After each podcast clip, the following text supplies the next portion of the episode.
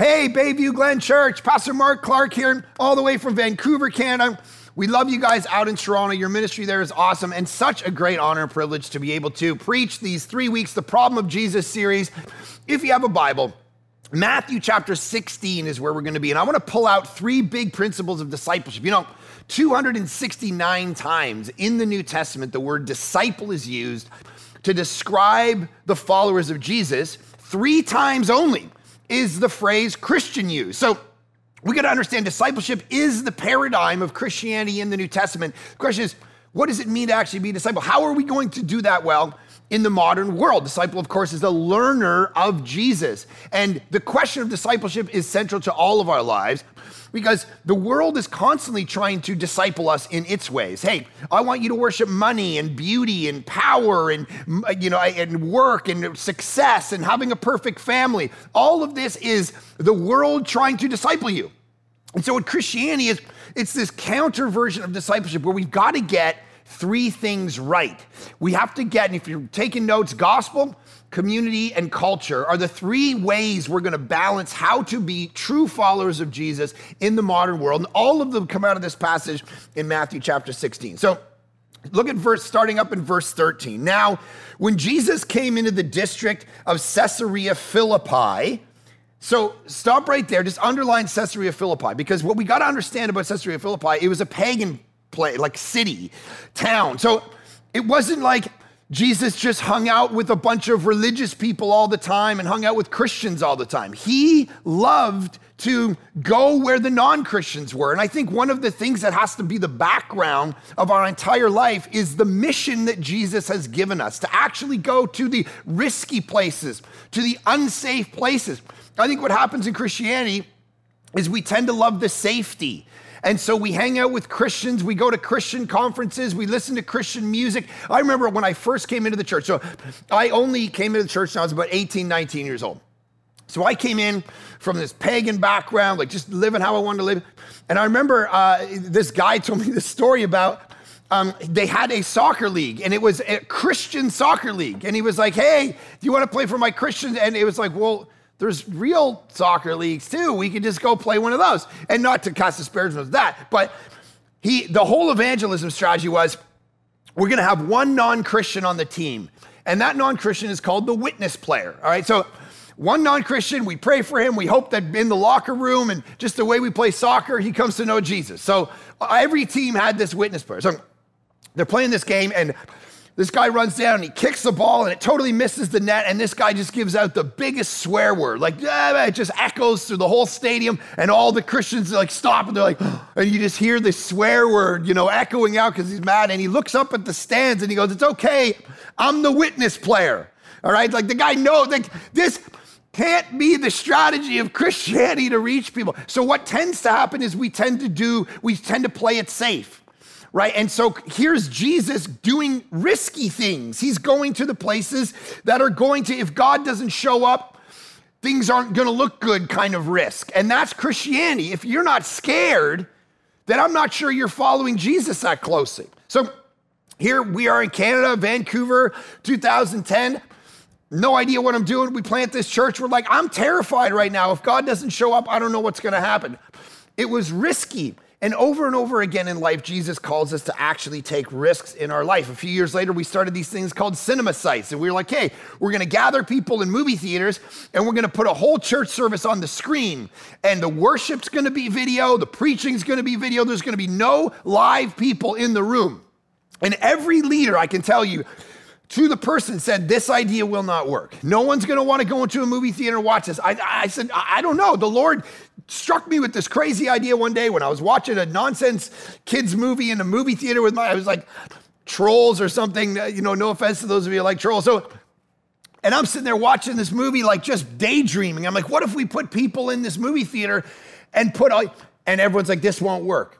And before COVID hit, we had like, I think 800 of our people across five or six sites that were in sites like that, cinema sites. And so it was risky. And the question for your life is are you willing to do the kinds of things God's calling you to do, even when other people are saying this doesn't make sense? Just go along with the crowd. This is too risky. This is the call of Jesus in your life. And what tends to happen in Christianity is we tend to attract people who like safety, even in ministry. Like, how many job interviews have I done with people like on Zoom or whatever? And the person, I'm like, okay, you're gonna be a pastor. Like, are you gonna lead? And oh, yeah. Okay, what's your greatest gift? Well, I like journeying with people. What do you mean? Well, I like going out for coffee and sitting with my Bible. I just kind of journey with people. And it's like? You're going to work at it. Like, I can't pay you to be a Christian, right? Like, literally, that's what every Christian should be doing journeying with people, discipling people. I need you to actually be in ministry, in leadership, be willing to take the arrows and take the criticism, and it's going to be harder. And so the reality is, I think we tend to attract people toward safe, suburban, normal life. And here's Jesus saying, This is a calling that's going to be risky. It's going to put, put you in the dangerous places. Are you willing to do it in your life at all? Are you willing to do the things that God is calling you to do? So here's the first principle then. And he asks his disciples, verse 13, Who do people say that I am? And they say, John the Baptist, others say Elijah, others Jeremiah, one of the prophets. He said, Who do you say that I am? Verse 16 Simon Peter said, You are the Christ, the Son of the living God. So, the first thing we got to understand is how we're going to be disciples in the world and accomplish the mission Jesus has us on is we have to get the identity of Christ. He says, You are the Christ, like the Messiah, the anointed one, the one who is going to go to the cross and die for sin and rise from death we got to get the gospel right in our life first. Because if we don't have the gospel right, then what we're going to do is do religion in our life, even if we're already Christians. And so the gospel is, is not a generic message about God in general. That's not what we're talking about. That's the Bette Midler version of God. Some of you are watching this, you're trying to figure out what is Christianity about. It's not about a generic spirituality, vague ideas. You know, the Bette Midler, like from a distance, he knows. That kind of like, I'm far from you, God, and I made you and spun the world, and hopefully you can figure it out. That's not what we're calling people to. We're calling people and you to an explicit understanding about the person and work of Jesus who is God and became a human being and lived a perfect life in your place, died on a cross for your sin, taking on the wrath of God as a substitute, as a sacrifice of atonement for your sin, bridging the gap, rising from death to give you eternal life and to give you power in that life. That's the message of Christianity, which is different than, hey, what would Jesus do? Right? Because what would Jesus do?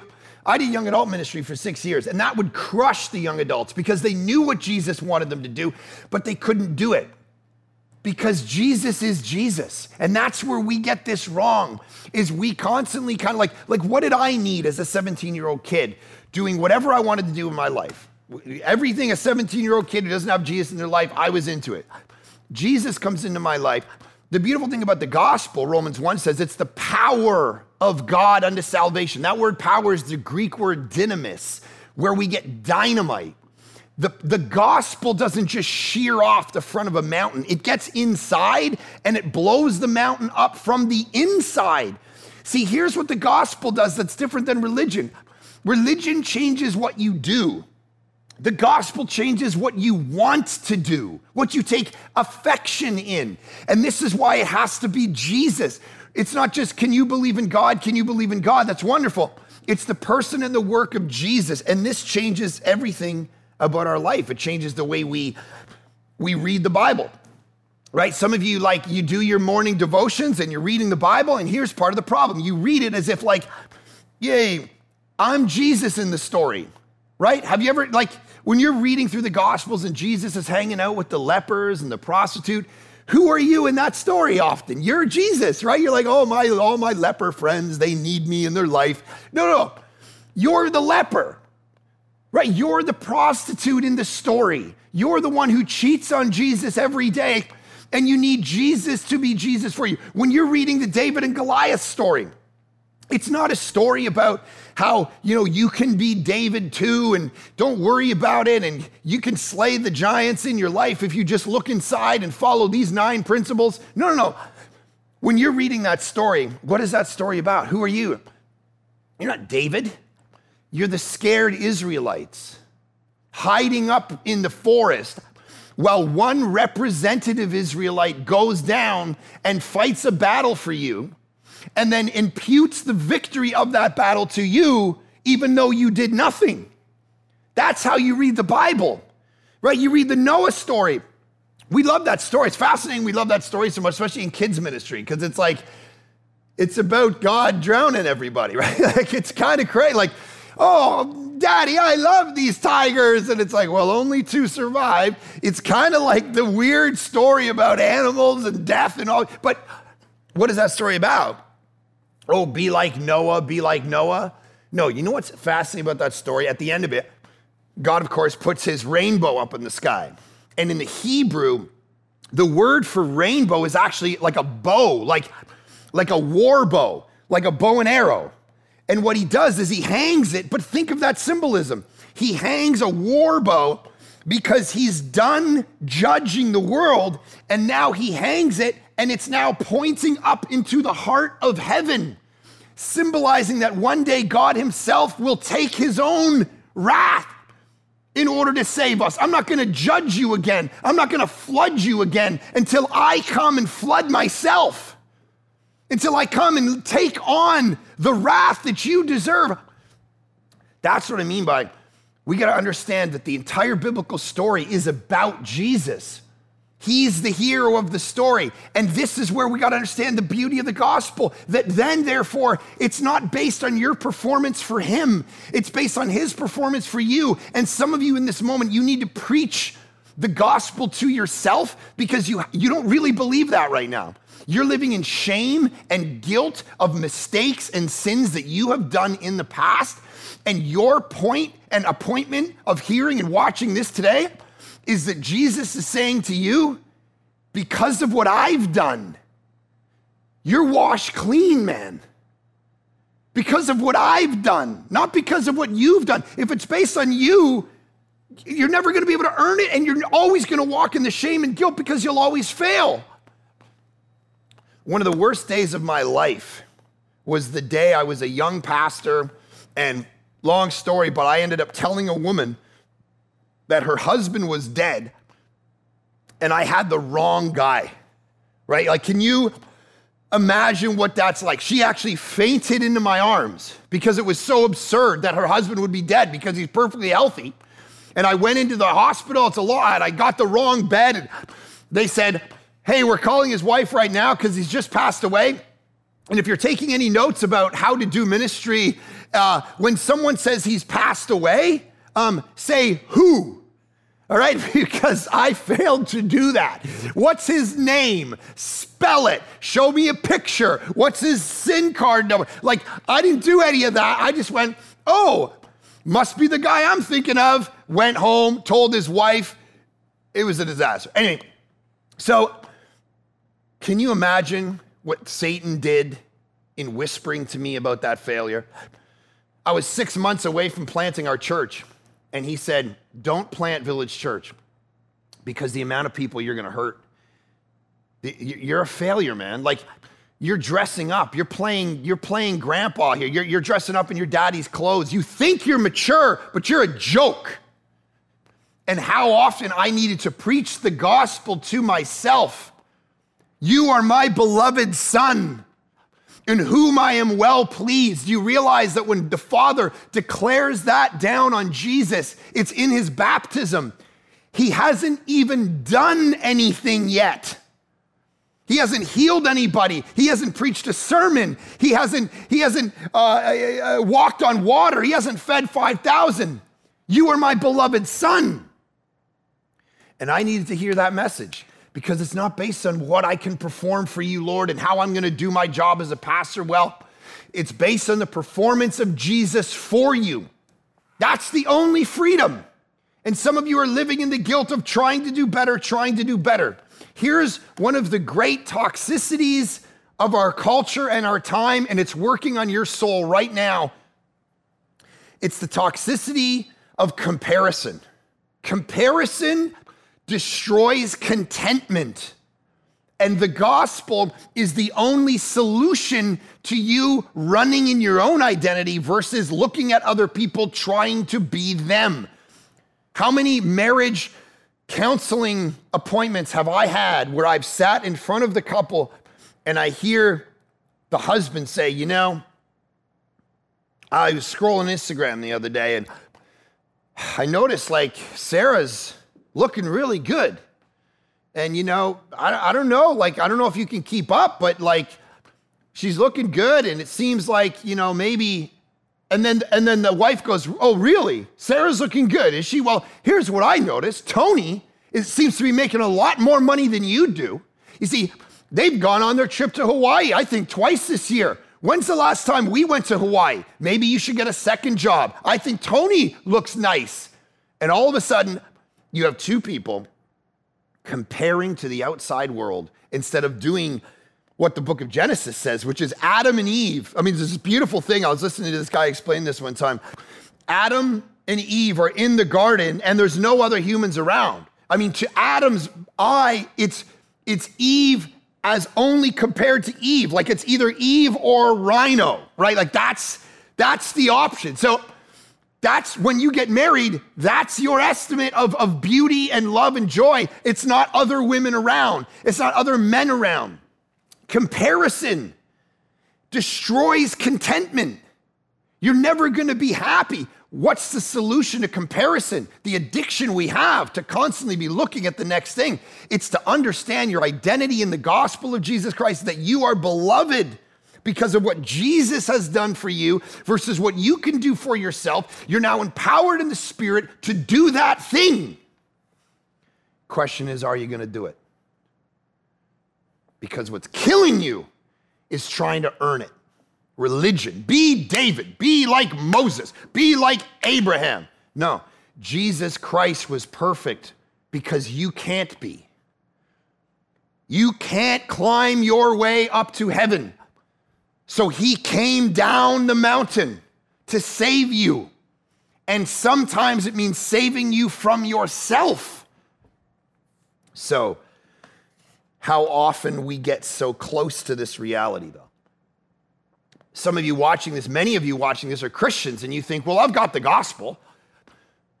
But I'm not, I, sometimes I think when I talk to Christians, like they're hovering around it, but they don't they don't actually have it zoned in. They, they sound like they do, but they don't really believe it. It's like I've been preaching at our church for 11 years now, and every Sunday I say the same thing pretty well. It's about the gospel of Jesus, it's about the death of Jesus, it's about the resurrection. It's not about you and, and your performance and what you do and how good you and I get to the door and I'm shaking those. Oh, thank you, Pastor. I'm going to try to be a better person. Wow because I know that saves me and that's why God loves me. Is anyone listening? What's happening? Adventure and missing the point.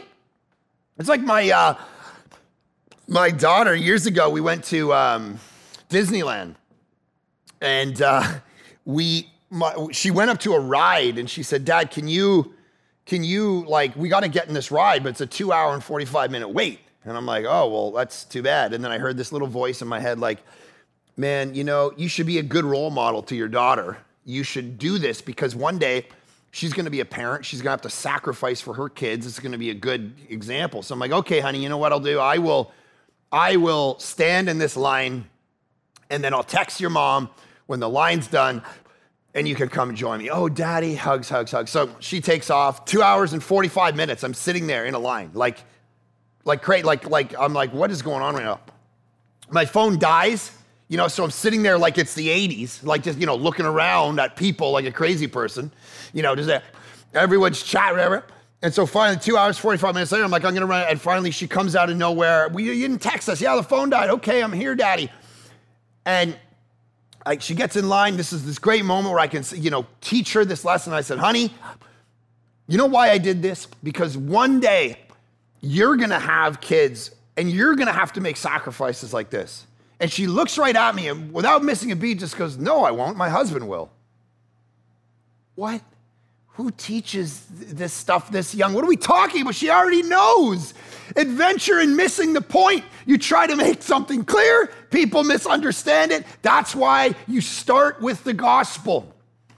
and you reiterate the gospel and you never move past the gospel. As Timothy Keller said, the gospel is not the ABCs of Christianity, it's the A to Z's. It's for your whole life, that's what you need. The life, the death, the resurrection of Jesus on your behalf.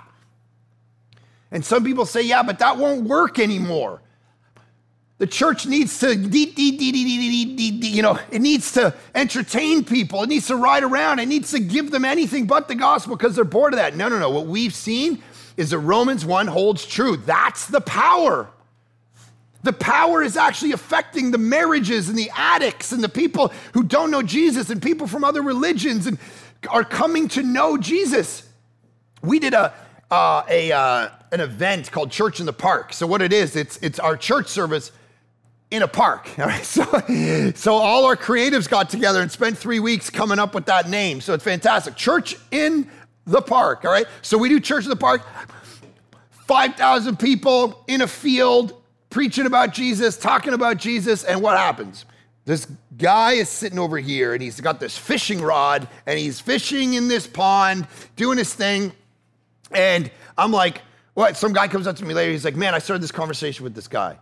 And I said, What was he doing with the fishing rod? He's like, Well, he's sitting there fishing. And I walked up to him. I said, Hey, how's it going? He's like, Oh, it's cool. I'm just fishing. And then I started talking to him and I got into his story and I realized the guy looked at me and he said, You know what? There's no fish in this pond. I know that. I just went home and got my fishing rod because I wanted a good excuse to stand here and listen to what this guy had to say from the stage because I want to know God too. Guys, in that moment, you got to understand people are still hungry for God, even though we live in a post Christian culture. The harvest is ripe, Jesus says in John 4. It's the workers that are few. It's the Canadians going, okay, even though we live in a post Christian culture, even though we live in a culture that doesn't love Christianity, even though we live in a country right now that's putting pastors in prison for having church services, like doing, even though that's the moment, people are still hungry underneath it all. There's this spirituality that's bubbling for answers.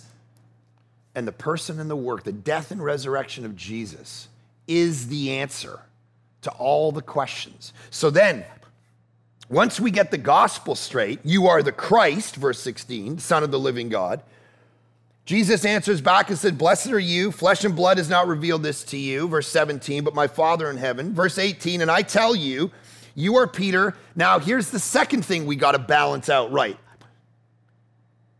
community.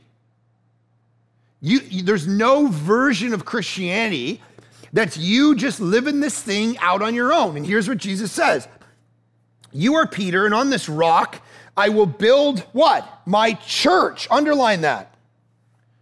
I'm going to build not just individual people, but a church, a, a, a, community of people, because that's where the power is. And we've forgotten that in our age of individualism, where self actualization and self expression has become the top priority of our culture. We forget that there's a communal part to Christianity wherein lies the power. It's not your pastors that are supposed to be doing the work of ministry. It's you. You're the church. Look at what Jesus says in verse 19 I will give you the keys of the kingdom. Right? So often, we in Christianity, we're like, we don't want the keys. Jesus, take them back. And he's like, I'm giving them to you.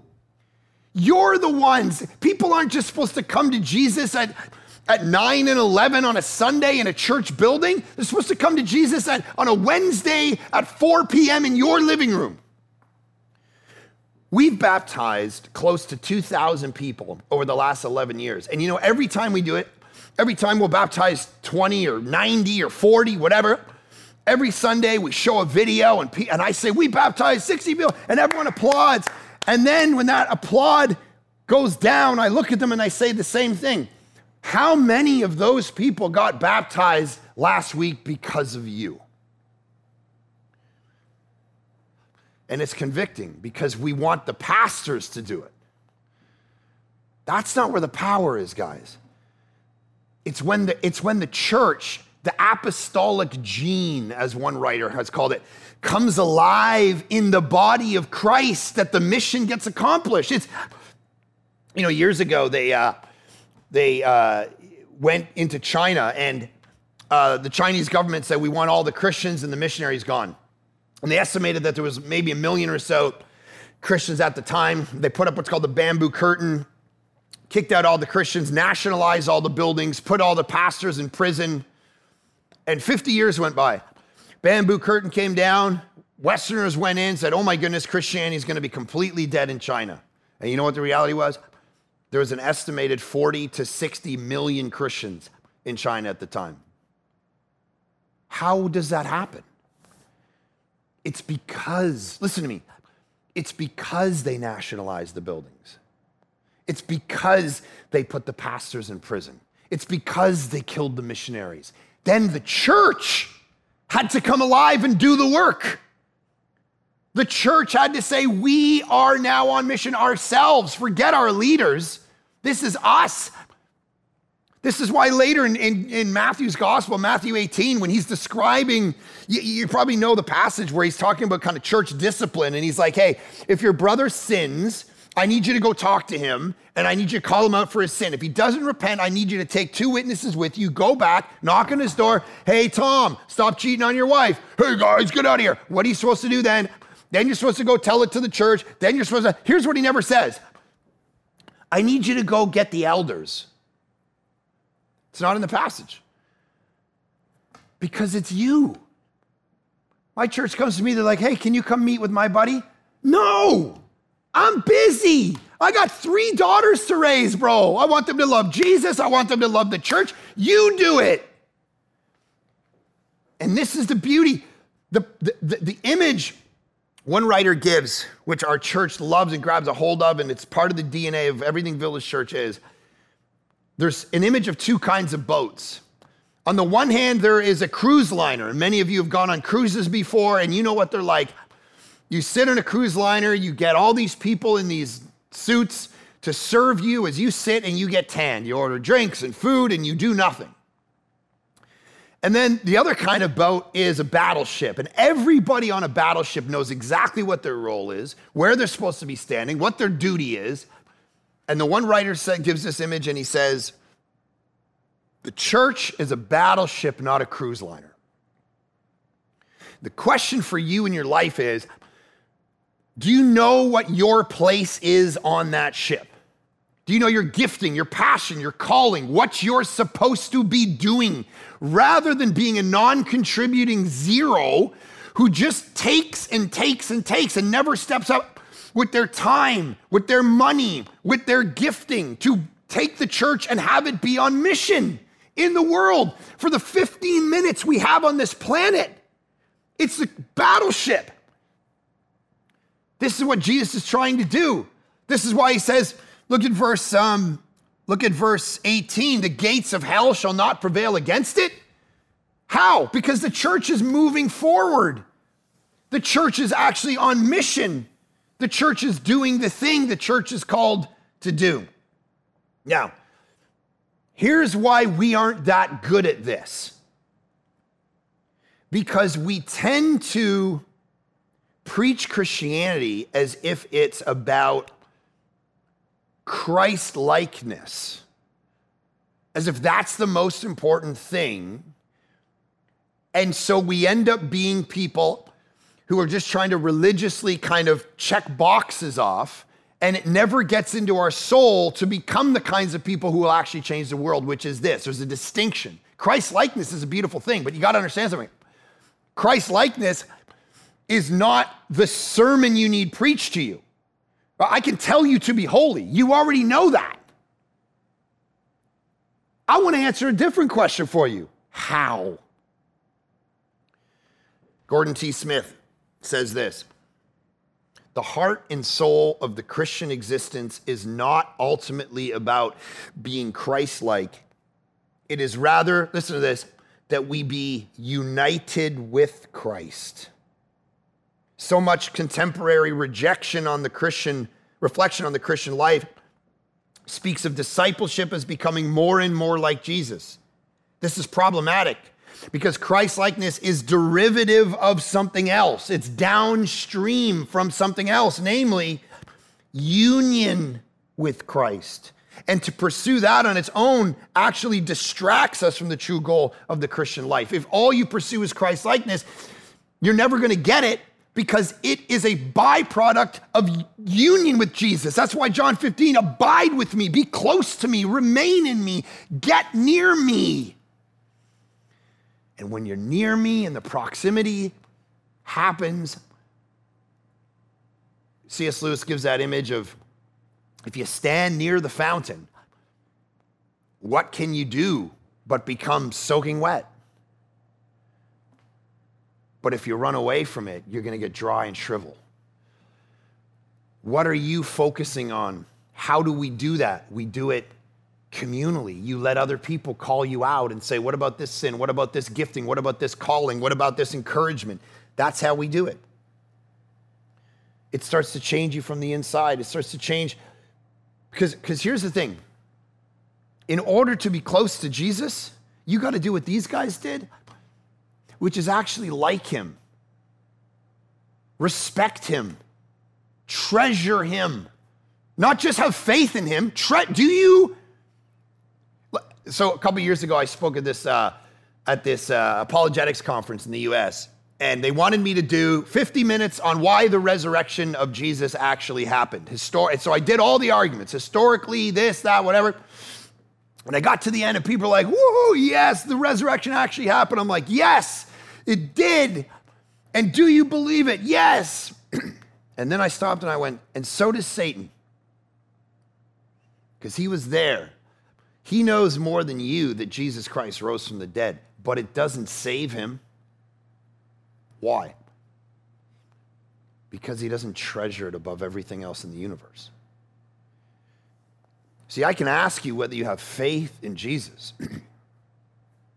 the question is do you love him? We'll talk a little bit more about that next week. The last thing, then, we got the gospel, we got community. The last thing that we got to realize is this results in a connection to culture, meaning the church isn't to run away from the world. You are in the world, but not of it. The kingdom come, your will be done on earth as it is in heaven. The church's job is not to run away from the world, it's to change it, it's to reform it, it's to redeem it. That's why Jesus prays in John 17, Lord, I, I pray not that you take them out of the world, that you just protect them from the evil one. We got whole theologies that are all about leaving the world. Let's get out of here. Jesus goes, That's not my prayer. Stay in it. Because the gates of hell need to be overthrown, guys. The gates of hell, which are systemic, which are local, which are personal, which are individual, that we would see lives actually change. Because people are lost. And how we reach them is we reach their hearts and we reach their minds. Oftentimes, the church goes for the sentimental. It tries to change culture by just appealing to the sentimental, how you feel versus what you think. So that's why the church has tended to become anti intellectual. We're not engaging people in science and philosophy, and we're just, hey, singing. You know, I remember when I first came into the church, I'm like, I, I didn't know I was here to date Jesus. That's what half the songs sound like. Jesus ain't my boyfriend. He's my Lord. He's my master. And how are the gates of hell going to be overthrown that when we when we hold that message out to people and we say he wants your heart, he wants your affections because that's the most powerful part about you and he also wants your mind. Because as one writer said years ago, if you look at all the problems of the Western world, the problem of the family and institutions, all the difficulties, it's partly because Christianity grabbed the heart of people and it left their mind. And then Charles Malik, who, who wrote about it, says if all you do is grab the heart of the Western world and you don't engage their mind, you might realize you've lost the world. And so we got to understand those of you watching this, you might not even be Christians. You might go, I'm an atheist, I'm an agnostic, I'm a I'm a Buddhist of another, another religion. Listen, Christianity is the best idea in the marketplace of ideas. Historically, from a literary, philosophical, psychological perspective, Christianity holds up. And then it also grabs your heart because not only is it true, it brings an awe and a kind of courage to your life that you never would have got anywhere else. Can I tell you what the center of that is? It's the little phrase in verse 16, and I'll leave you with this. Simon Peter replied, You are the Christ, son of the. If you got a pen or a pencil, underline the word living God. You know how your mind and your heart are going to soar to change culture? And I'm talking about reforming the way family is done, finances are done, ethics are done, media is done, so that the world gets changed downstream. You know how that gets done? It's when we actually believe that last phrase that God is not dead. He is a living God. Like he still moves, he still speaks, he still acts, he still does miracles, he still calls people, he still does, he still saves people, he does these amazing things. That's not ancient history. That's not 2,000 years ago in a Bible story. It's now. 2021, Canada, living God, moves, speaks, acts. If you doubt it, let me, I'll leave you with this story. Uh, I remember a, a, few years ago, my wife and I were going to speak up in Whistler, which is a couple hours north of Vancouver, and we're speaking at a, a marriage conference. We're in the car, we're driving up. She said, What do you want to speak about? And I'm like, Oh, honey, don't worry about it. I've, I've put together a whole lot of content because it's what I do. You just chime in every once in a while. All right, well, guys, you can imagine how that conversation went, all right?